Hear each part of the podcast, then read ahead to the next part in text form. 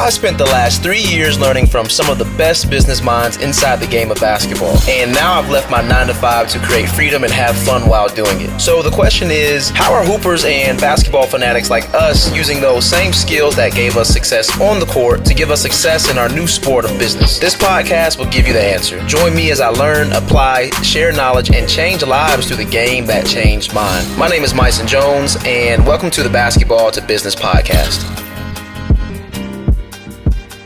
We're going to swing it uh, now to Myson. Stay on that momentum. Myson, it's all yours, brother. For sure, man. It's always tough one behind Phil and Corey. I said at the conference, saying it now too. Um, so, Corey, I appreciate that, man. I got those books, audio books I'm going to be listening to on my drives to the gym.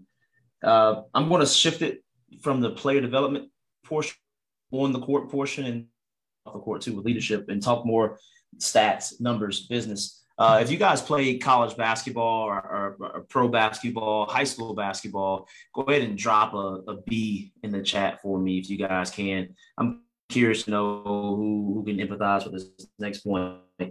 It's it's something that I remember very clearly, and when I played, our coach always had these these stats these metrics. And these metrics, if we met them, if we actually performed and won the battle of the boards, kept turnovers below 12, we had a two or three to one assisted turnover ratio, our chances of winning dramatically increased. And I remember that, and I wish I would have understood that more. And I wish I would have watched my stats more, not from an egoic perspective of I need to eat, but from uh, this is helping my team get to those ideal metrics that we can have a chance to win, a better chance to win. So when I when I say that, I'm coming from that perspective as a player, but also as a, a businessman, as a coach as well. And I want to share with you guys a few metrics that I think are are very important. They're definitely not all the metrics that we need to be talking about, but they are important ones. And the first one is is an active client list active client list. And this is something that I know Ryan's going to touch on. This is hard to know if you don't have anything recurring, if you don't have people who are paying you on a monthly basis. If you are paying through Cash App, Venmo, Zelle, PayPal, uh, you can still calculate or see how many people you have on your roster and your client list. But I'm, I'm more so talking about people who are actively paying you on a monthly on a monthly basis. So the first metric I would say, and I'm only going to talk about two. The first one is an active client list, so you can see exactly what number you're you're at and where you want to be. And the second one is operating capacity. So the first one I think is self-explanatory, seeing what the active client list is and if you can gather as much data there within that, that would be helpful. Something that's been helpful as of late has been a uh, detailed approach towards seeing what school district these these athletes are from, what grades they're in, and as much detail as possible towards cancellations. This as much as you can get data wise, and the information about where what school district or what school they actually go to specifically to know, hey, I need to spend more time going back to what Phil said. I need to spend more time in this area. I need more real estate in this county, in this city, in this portion, because I've been this school is showing me a lot of love. Maybe I want to go and advertise in this school because my active client list says this is where most of my trainees are coming from.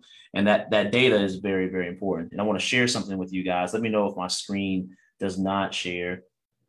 And hopefully this uh can you guys see my screen? Can you guys see the uh, yeah. sensitivity table? You're good. Cool.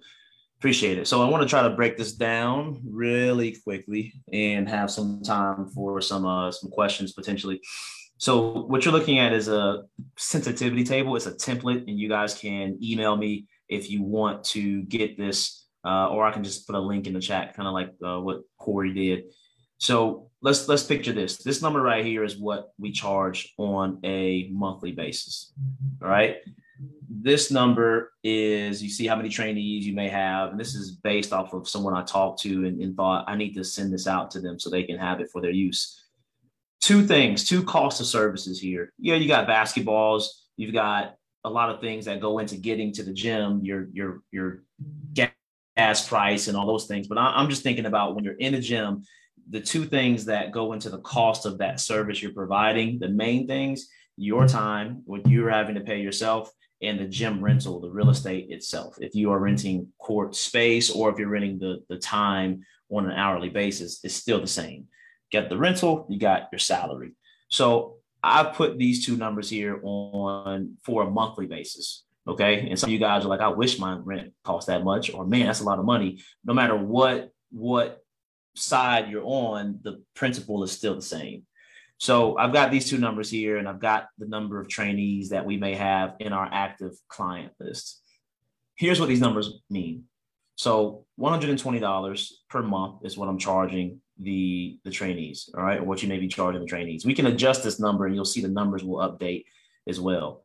Let's say we have 12 trainees that we're charging $120 per month in our group training sessions. Yep, you got skills clinic. Yep, you got private training sessions. You got other things as well, but we're talking about this core and this particular service. If I go down and match these two for 12 trainees here, I see, man, I'm losing two grand, 2.5 grand every single month. Even if I go to 25 trainees and I'm charging $120, I'm losing $1,000 per month. So seeing this is helpful. And this is kind of the in between of the operating capacity and the active client list.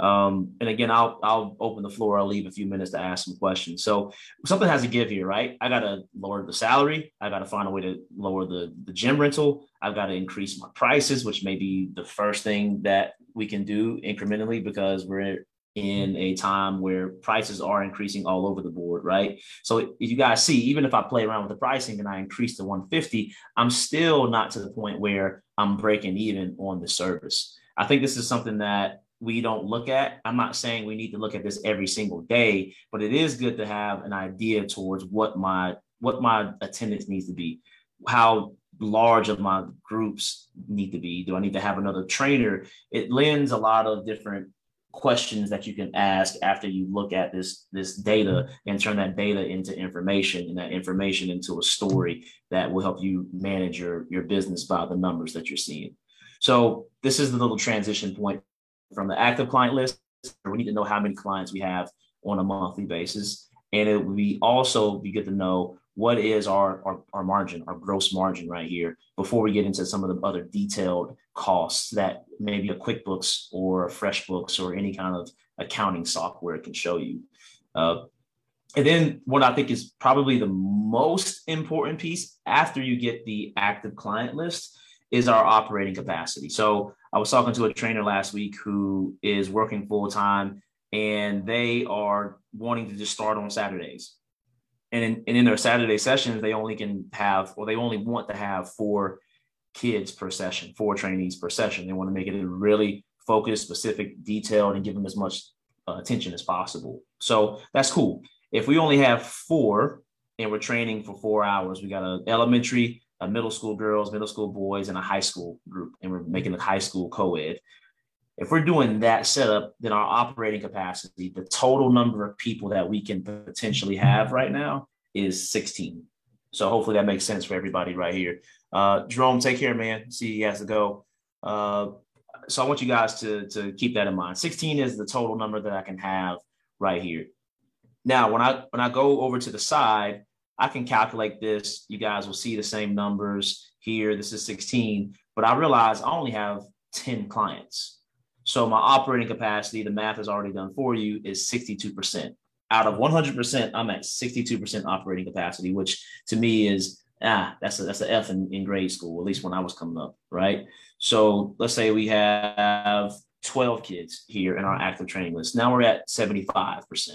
So what happens is if we start adding more classes and we start saying, hey, I can open up more spots. I don't have enough room. They don't have availability for from five until seven. There's a, a, a rec league or a church league or a team who's renting this time, but I do have 4 p.m. to 5 p.m. for this. Okay, cool. Now I have 20 spots that I have potentially, and I only have 12 clients. I'm back down to 60%. So I think you guys understand that uh, and I want to move on. But two things that I think are worthwhile for us to calculate how many clients we have on an active training session on an actively monthly basis, and also what that gross margin will be after the rent and our salaries are taken out. And last but not least, what is our operating capacity? Are we 50%, 60%? Are we at 100%? And we need to up increase our prices because we need to make sure we have more room.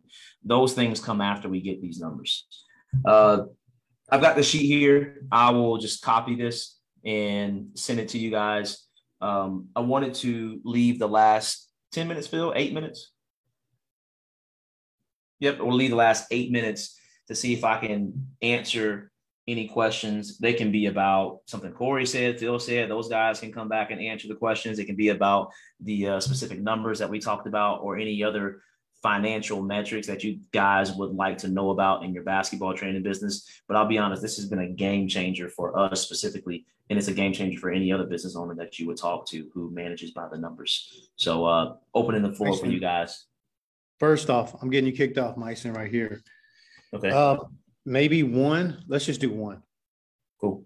The number one issue that's holding back, uh, let's say a, tri- uh, a trainer in their community, if they could remove it, they could delegate it. If they could do one task that you've seen from everyone you worked with, what is that one task that they could remove, delegate, go from there? Uh, Miha with Gannon had this long conversation with me years ago that mm-hmm. sowed a seed. So I'm trying to see if you can sow a seed right now to say, get rid of this or delegate this right now.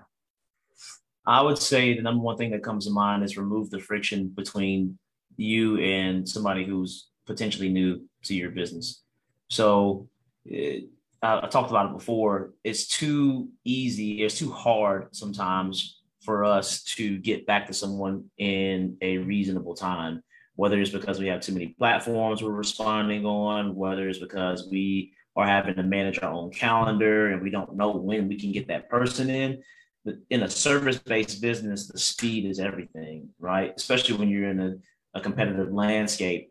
You want to get that person in as soon as possible, respond to them as soon as possible because that speed is a competitive advantage. So I would say if you can have someone or something respond to potential prospects with a process, that would be the number one thing that I would either delegate, barter with the parent, hire somebody out, get a software, do something to where you're removing yourself as the bottleneck to the friction. I'm not saying give a free session away. I'm not saying don't qualify somebody, but I am saying make that process smooth so that you can literally do the thing that's going to help you grow, which is get more people in the door who have not seen you before, whether they're referrals or they're just cold people that you've never met before.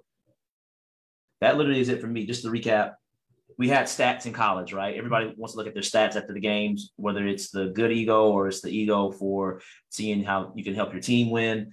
Uh, in college, we had metrics. We talked about what our percentages were, what our free throw percentages were, what our rebound plus or minus on the rebounds were uh, turnover, assist to turnover ratio. That stuff was always important. It is important. You can talk to Corey. I'm sure they manage those numbers very well. So why wouldn't we do the same thing in our basketball training business? And the two metrics I want to give you guys first to start looking at would be quantifying how many active trainees you have on a monthly basis. Secondly, what's your operating capacity? If you have space for 20 people, but you only have five right there, why are you only operating at 25%? Need to minimize your rental hours right now so you can save money there, or you need to get out there and prospect a lot more to make sure you fill those spots that you have available. So uh, that's my spill. And if you guys don't have any other questions, I'm out, man. I'm going to show or transition this to Ryan hope that podcast gave you some value. If it did, please rate, review, and subscribe to this. It only makes the podcast better. I read every single one. And at the very least, go join our group. You'll see the link in the description of this episode, and I will catch you on the next one.